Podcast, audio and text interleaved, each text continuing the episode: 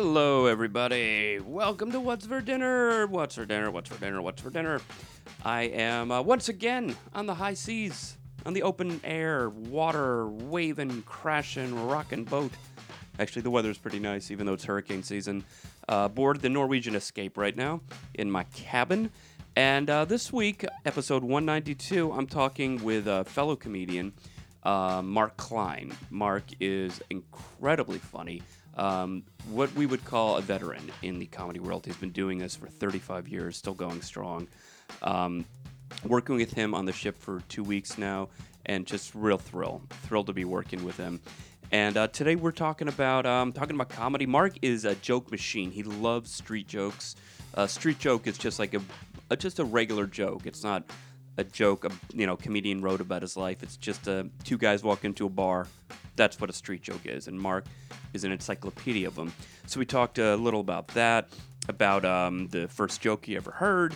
We kind of exchanged a couple of jokes, and then uh, Mark also has his passion for comedy is equaled to his passion for racehorsing because he lives in Kentucky. So we talked a lot about uh, racehorses and um, his uh, his own involvement in it.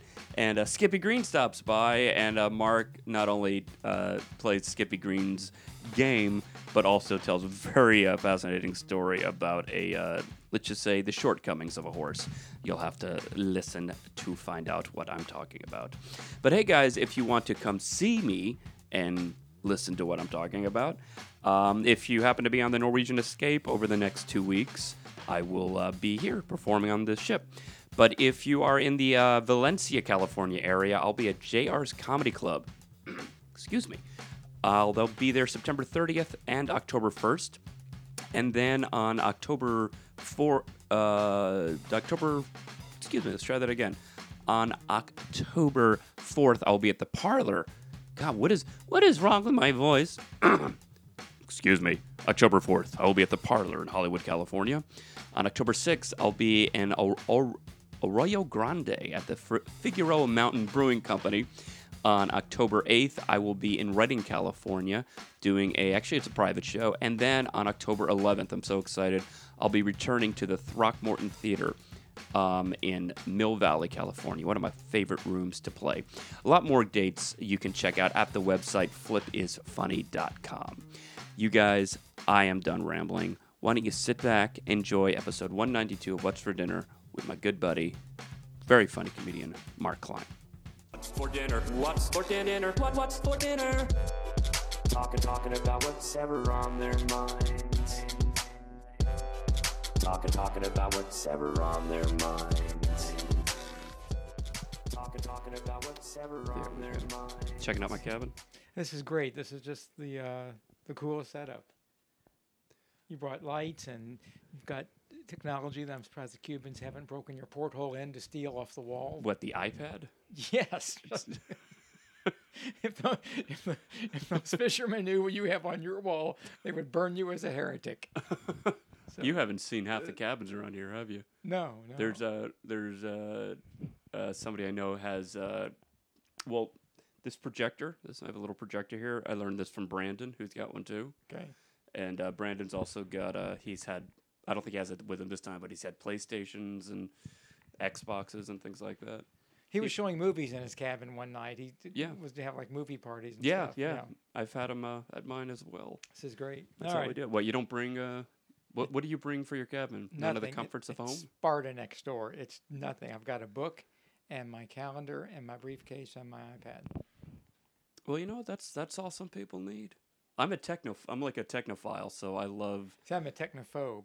Oh, really? The joy of cruising is to get away from all this for me. So. it's Well, this- I mean- All right. You don't. You you don't even have a computer.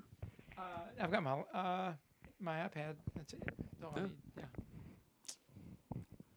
I get. You know what? Mark to each his own, man. I, I see. I'm like I said. I'm a technophile, so I like having this. I like having my wires all kind of hidden and organized. I'm also inattentive, and Christmas lights add a little decor. Little. I think it's great. I'm, I'm not I'm not being in any way mocking or critical. That that will come later, of course. That's very cool. Oh, thank, well, thank you. All right. Thank you very much. Uh, So we've begun already. Is Yeah, oh, yeah, we've begun, yeah. Excellent. Very It- good. Well, we are. It's it's a very sneaky kind of a podcast. It just goes much like uh, uh, I guess I was I was about to say diarrhea in in Montezuma just goes, but that is that weird that that's the first analogy I could think of for something that immediately starts. It makes me extremely uncomfortable. you know what I th- no honestly, you know what I think it was? I think because looking at you, I was the the, the what immediately flashed to my mind was the uh, the Scrabble joke ah, that I right. tagged last night Right. that had to do with poop. So I, maybe that's why diarrhea was there. Every now and then, you know this, you hear a joke that is clearly an old joke. Mm-hmm. You just tell by the way it's built, Right. and it's got to be 100 years old. You've never heard it before. And you think, how is that possible? how is it possible that I've been a comedian for 30 years and not have heard this joke a 100 times? And Right. it just, it hits you like a slap in the face. It's a great joke. It's a great feeling to have that happen. Yeah, oh, yeah, yeah. one that comes out of nowhere like well, you're that. one of the only guys that I see that, uh, you know, like you have your set and you have your material and it's great, but then you, uh, you, then you tell street jokes and you don't try to pass them off as your own material. You're just saying, here's jokes. I, lo- I love street jokes. I'm an absolute sucker for a good street joke and one that's well told. Some of my comedy idols are pretty, I'm going to say unknown, but lesser known comics, guys uh, who should be much more famous than they are. From guys like Jackie Martling, who you, of course, know knows every joke in the world. Right. Uh, there used to be a strip joint comic named Jay Hickman. I don't know. He used to work the Dollhouse in Myrtle Beach, and he was a, a comic in a strip joint for 40 years. I don't know how many years. I'm going to say 40, but who knows? He knew every old dirty joke in the world and knew how to tell them. And Jay Hickman would start telling a joke you've heard a thousand times and tell it masterfully. You couldn't wait to hear him tell it again. And I'm always a sucker for those kind of jokes. And if I do a joke in my show that is from it's a it'd be, it's a street joke from a comic who tells it in that way.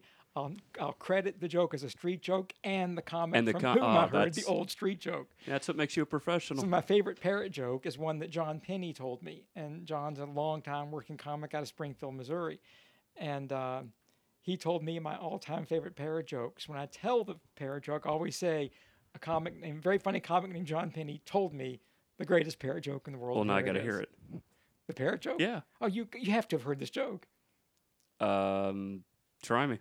a woman walks by a pet store on the way to work every day, and there's a parrot in the window. And the parrot says, "Hey, lady." She says, "What?" He says, "Come here." She goes, "What do you want?" He goes, "You are the ugliest woman I've ever seen in my life, and I'm 75 years old." She can't believe it. She storms off. She's mad as hell. Next day, she's walking to work. The same parrot's in the window. Parrot says, "Hey, lady." She goes, "What?" Parrot says, "Come here." She walks over. "What do you want?" Parrot says, "You are without question the ugliest bitch I've ever seen in my life, and I stand here all day." She's not going to hear it a third time. She walks in the store. She chews out the manager and the owner, lays them out till hell won't, won't have it again. Next day, she's walking to work. The parrot's in the window. Parrot says, Hey, lady. She says, What? Parrot says, Come here. She walks over, puts her nose right. What do you want? Parrot says, You know.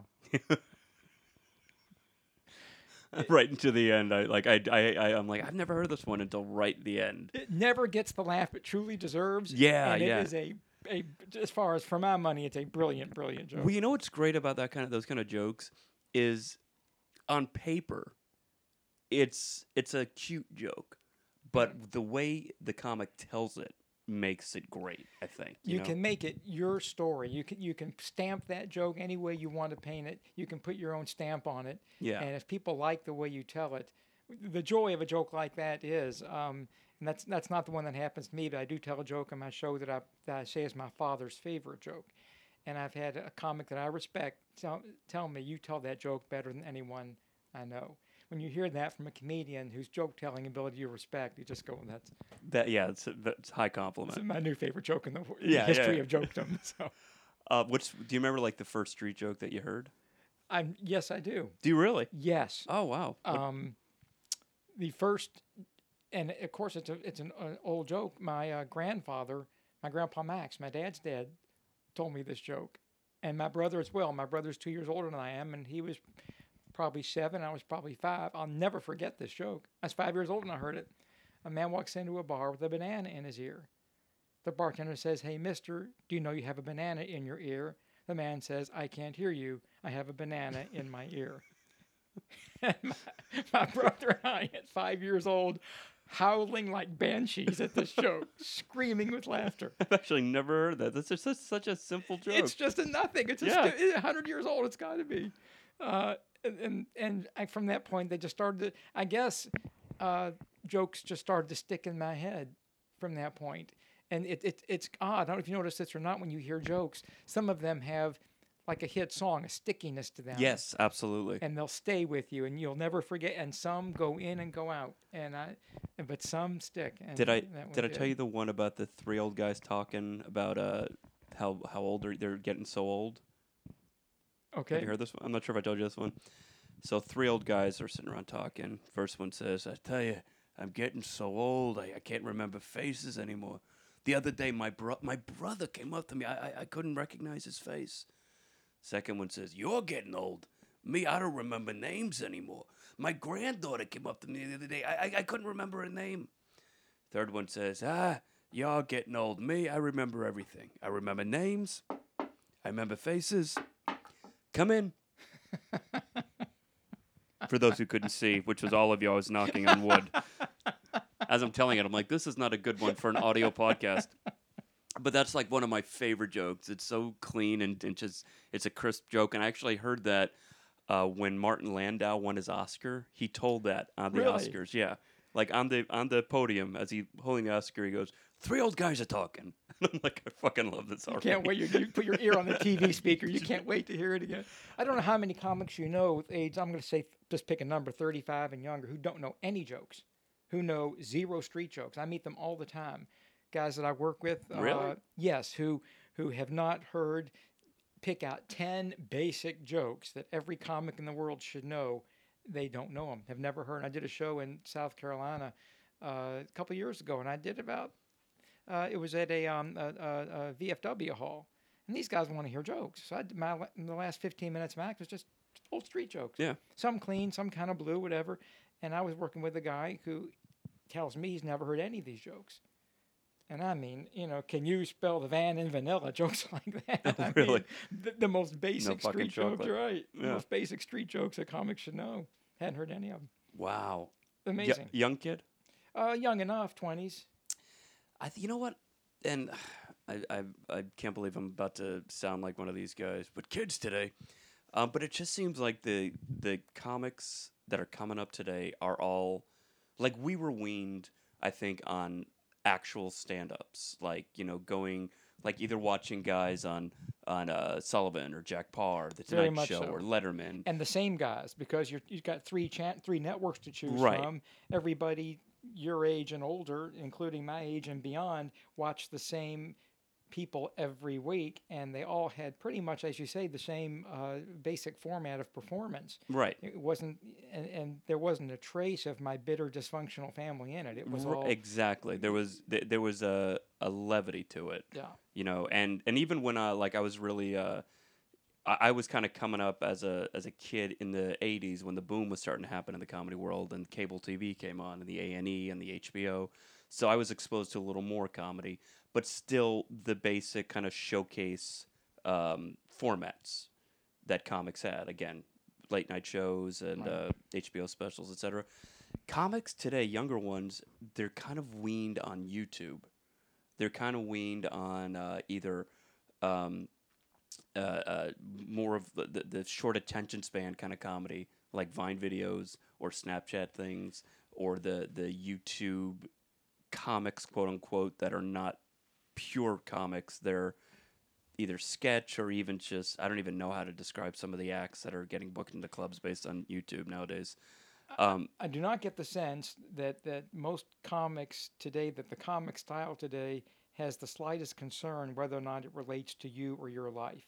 When I write a comedy routine, and I know you, when you do, I've seen your comedy on stage. When you do comedy like that, you're talking about something, whether it's your parents, your brother, your sister, your dog, whatever it is. There, it relates to the people in the audience and their life experience in some way, which is what gives us its comic thrust. right. I do not get that impression at all from any of the of the newer comics that I watch. It, it's it's much as narcissistic as we are, and there's no shortage of, of m- navel gazing and mirror staring in our lives. Oh, absolutely. These guys, the entire focus on these men and women is here's me, what I think, what happened to me, both in in my inner life and what I did today externally. None of which may or be, may concern you, and I could give a rat's ass. It, I just get that impression. It's, it's very off-putting to me but that's a generational thing. Uh, It's it's you know people their generation just again scream like like maniacs. They just love it. Yeah, no, I, I understand what you mean, and and see, and, and I'm kind of with you on part of it, um, in that I uh, that the relatability factor seems to be uh, definitely lessening as comedy evolves. But I also respect the evolution of comedy. You know, I think that uh, as new, you know, new um, issues come up in our world, either politically or societally, that comics should evolve to it. But I totally agree with that. I think there a lot of comics are getting away from the core essence of what stand up is, which is funny. You know, like you could t- if you want to talk to me about something that I might like. I don't know. Um, Reddit. You know what Reddit is? I've heard of it. Yeah, I've heard the same thing. I've heard of it. I've never actually been on the site. Right. But if somebody has a joke about Reddit, I might not relate to what it is. But if it's a joke well told, structured, shaped in a way that it's it still has a, a, a I don't know, it still is presented in a humorous way. I could respect that. I've got a, a rule, a show business rule of mine. If I can't do it, I will clap for it, whether I like it or not. Okay. If I'm watching something, and it's professionally done, we're talking about pros. If I'm watching someone do something that I cannot do, uh, or even are unwilling to do, but it's done well, and I can see the polish and the time and the discipline and the effort, yeah, I'll, I'll clap for it. Whether I laugh at it or not, it's a whole different issue. But I, I, I do try to give it the attention it deserves because of what the person who's presenting it put into it on the front end. I do agree with that so too. I've got to kind of go with that. So you you applaud Jeff Dunham. I do. I do too. as we both sit here and laugh after saying that. But that being said, Je- Son of Jeff stuff is, is genuinely, screamingly funny. Oh yeah, and he's, absolutely. he is deservedly successful. So y- damn right I applaud. Yeah, absolutely. Same here. And that's the same thing for guys that juggle chainsaws or train dogs. Yeah, Mm-hmm. and I'm, I'm, cl- I'm on my feet clapping for him. Now, uh, speaking of um, animals, uh, you talk about this in your act. Um, you are you have a passion for racehorses. Well, yes, I do. It, it's paid for, believe me. it, it did not fall out of the sky. Every everything I know about horse racing was dearly paid for. I no, I wanted to ask because you, uh, off stage, you are passionate about joke telling, and I think as passionate about race horsing. racehorsing. Racehorsing, Yes, racehorsing. thank you. A new construction there. Thank you very much. Racehorsing. Um, what came first? um, comedy and, and being a comedian. But I grew up in Louisville, Kentucky, and thoroughbred racing is our major league sport. Churchill Downs Racetrack is is to Louisville what Yankee Stadium is to New York. Okay. The same degree of passion and importance to the people who live there. It's our major league sport. It's a horse culture, um, and so everybody I know at home goes to Churchill Downs Racetrack and bets on horses. Uh, most people I know at home either own a piece of a racehorse or have in the past or want to in the future. So it, it, it's very much a cultural thing. And I, I tell my comedy buddies, you know, I pretend to own them, they pretend to run, that kind of thing. but uh, I used to be in a 16 man gambling syndicate um, to, to try to catch the pick six at Churchill Downs when it rolled over. This before they had computer wagering and simulcast. You had to be at the track to bet it. I was doing that when I was in my early 20s. And I've owned uh, a small piece of a racehorse running somewhere in America uh, ever since, and it for the last 30 years. So you actually own a piece of a horse now? We just sold a horse uh, named China Holiday. We just sold him for a pittance at Tampa Bay. Then he proceeds to win his next three races in Mountaineer Park. Thank you very much. And we're shopping for one now because I just can't get enough. It's just, it hurts so good. I can't wait to get my next one. And it, it, flip when you own one, and when they're good, they're or when they're bad, it doesn't matter. When you don't have one, you can't wait to get your next one. It, it's drug-like in that regard. I was going to ask. It seems like a very addictive thing. If you ever get to Louisville and, you, and I'll take you to Churchill Downs in the morning for a six o'clock workout, uh, take you to the races that afternoon. You just get to be. You can. It, it's the it's a major league sport that not only can you have ownership in as a very small time player, which I am, believe me. Uh, we, we specialize in in five thousand dollar non winners of two lifetime at age six, and the worst horses in Christendom, as they say. I mean, uh, yeah, I'm a very small time guy in this, and my syndicate that You're the you're the very- Shetland racing. Oh, we yeah we we just own we own horses that are too polite to pass the other horses. I mean, that's our.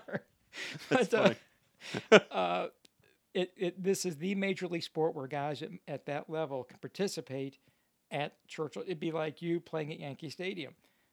You can participate in major league racing at Churchill Downs Racetrack, even having a very small amount of capital, but a lot of passion for it. It's also the only major league sport that you own what's out there. You're not just cheering for what's out there. And, you know, you go to the paddock and watch them prepare for a race, you can touch it and you can smell it. When you own a bit of a horse with a trainer that gives you access to your stable, you can go there at seven o'clock in the morning. I want to go see, you know, Tender Memories or Just Plain Good or or whoever your horse's name is, and he'll tell his groom, bring him out. Out he comes. You can pet him, give him a carrot, and that's your professional athlete standing there. It's an extraordinary feeling. It's a great, great feeling. Now, just uh, side note, uh, do wh- where where did is there like a formula for picking a name, like naming a horse, or is it just There is.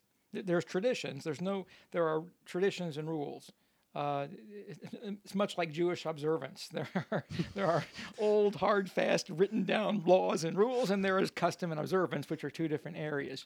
Traditionally, in thoroughbred racing, you name a horse, you try to honor the horse's progenitors by trying to combine the name of its mother and the name of its father. It's called the sire line for the father and the dam line for the mother. You try to combine those two names or, or that heritage from both sides in the horse's name, or you can name it after your favorite crazy uncle. Uh, when you get a yearling, that's when the horse is named.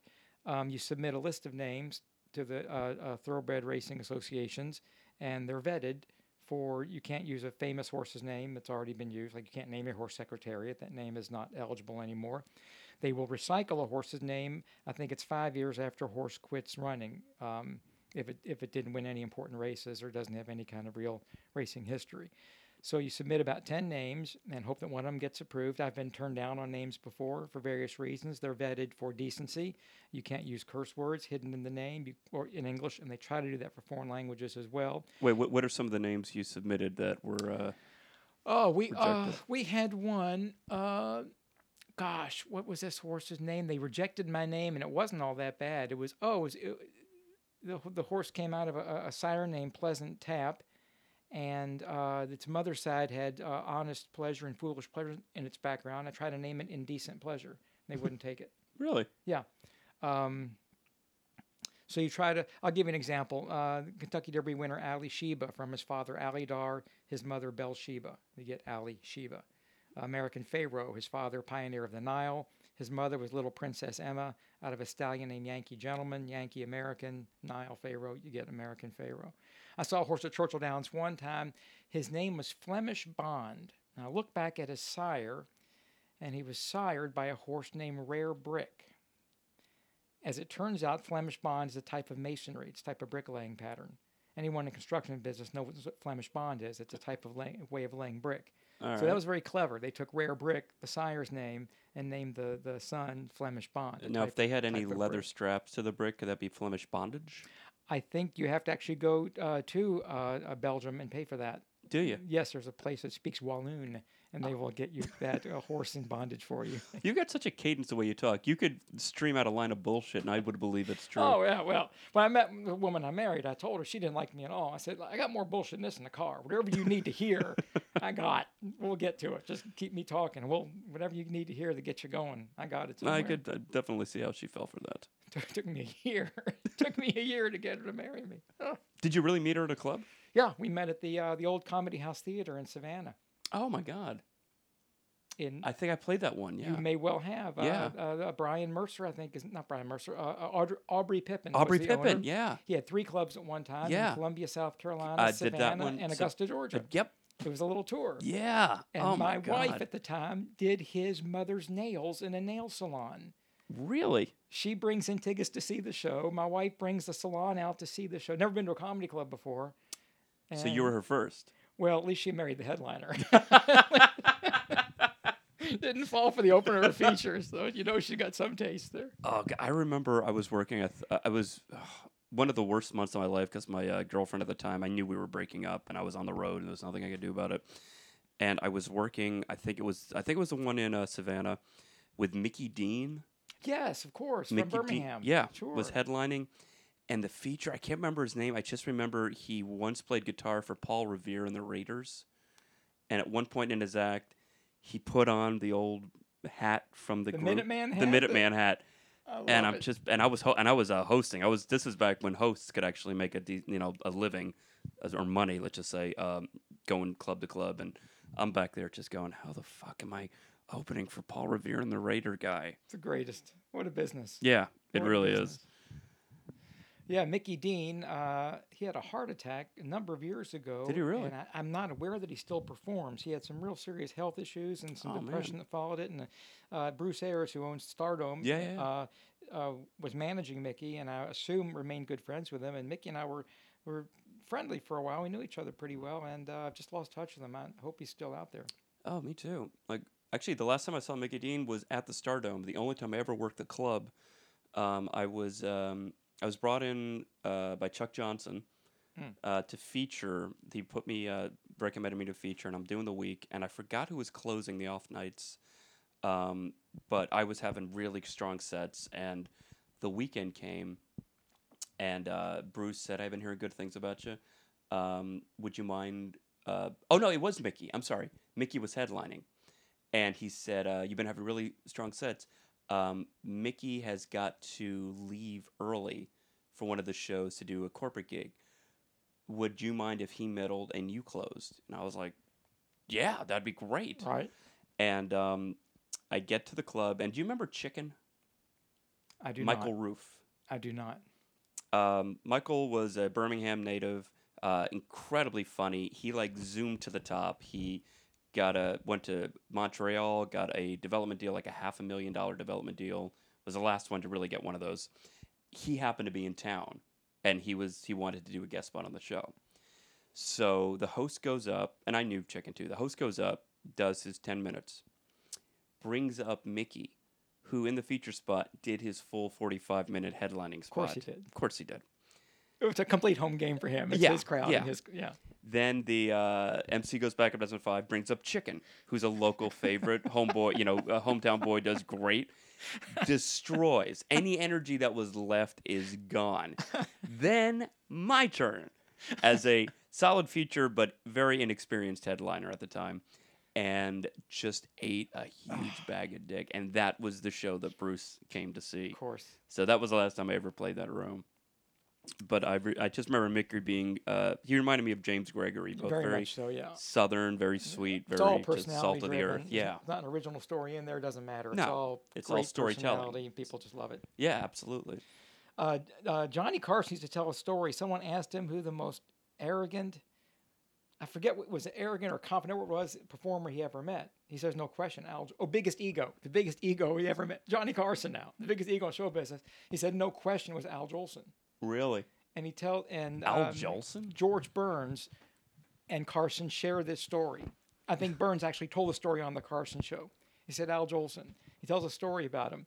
They put him on a. If you know anything about Al Jolson's career, it's a fascinating life story. Miserable human being, fascinating life story. He had two separate careers. He became very popular uh, in the in the 20s um, and, and 30s, and then his career went into decline. Then he became popular again when the people who went to World War II remember him from their childhood. They started putting him on USO shows, and he had a, a huge resurgence in his career, uh, fairly late in life. So they put him on a, a benefit show. And I'm trying to remember. I hope I remember this correctly. Forgive me, whoever's up there listening, if I, if I don't. Well, many Here's- people in the afterlife listen to this so- podcast, so if, if they do, this is the one, I'm sure.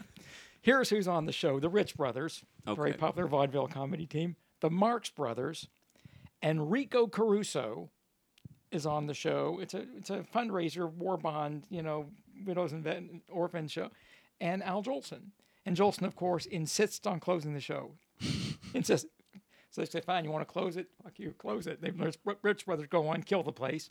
The Marx Brothers go on, kill the place. Decimate. Caruso, Caruso comes on, absolutely destroys the place, and Al Jolson goes on stage and says, "You ain't heard nothing yet," and then sings "Mammy," and the place goes crazy. I mean, just, wow. just, just so he followed them. absolutely, absolutely, and and I would expect an ego like that didn't have the slightest doubt in the world Yeah. that he would just these pretenders think they're going to share my stage. Well, You we'll know see what? about that. I respect that.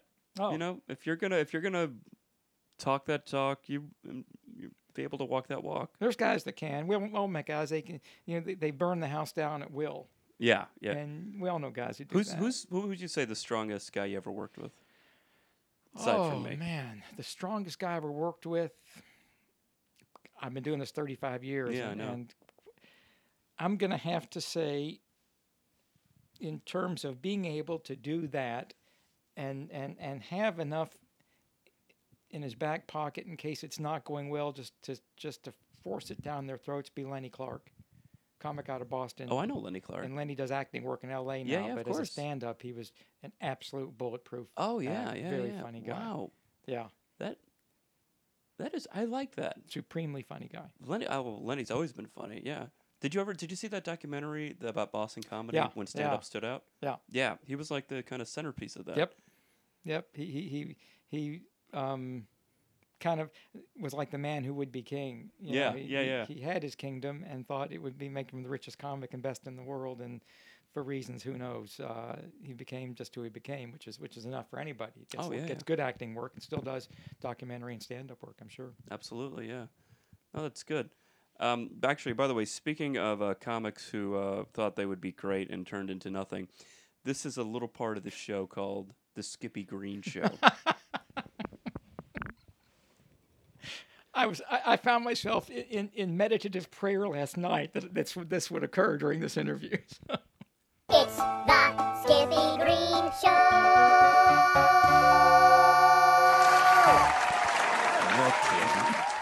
Mucky Muck and the Kleiny Bunch. Holy shit. Thanks for dressing up, by the way.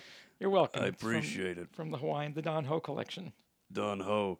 I knew uh I knew a chick named Dawn. She was a Dawn Ho. But either way I got laid. Hawaii! Here's what we're gonna do. Because he's not on it. Took the words right out of my mouth. I'm gonna ask you a question. And you gotta answer the question in ten words exactly.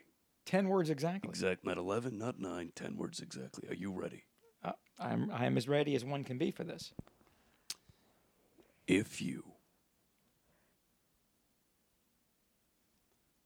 could fuck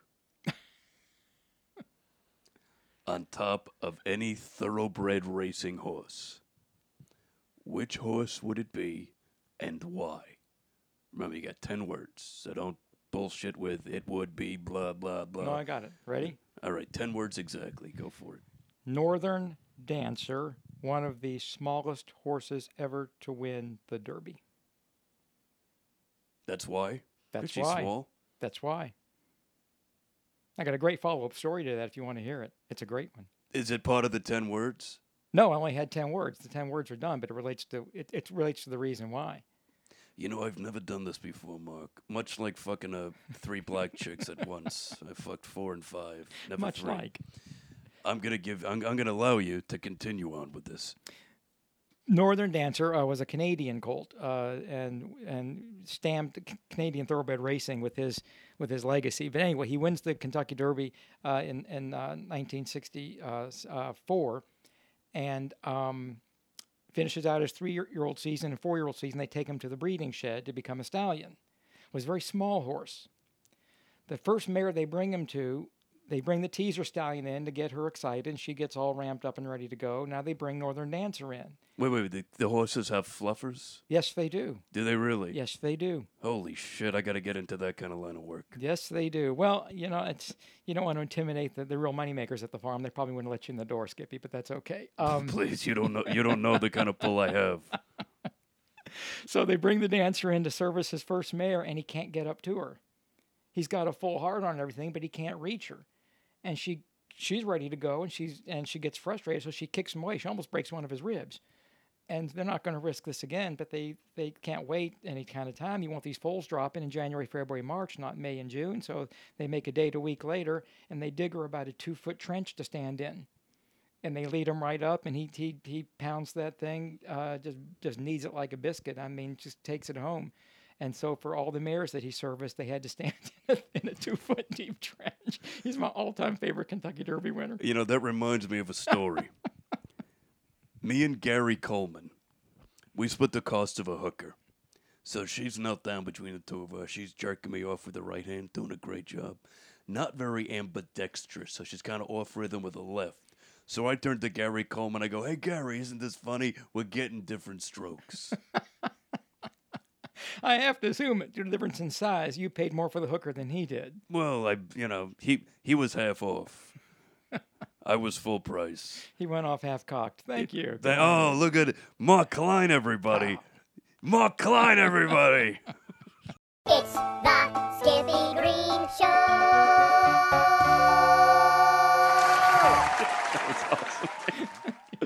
Mark, dude, thank you so much for uh, sitting down and talking with me, man. Uh, an honor to be asked and a pleasure to do. Oh, absolutely. Uh, where can people find you online?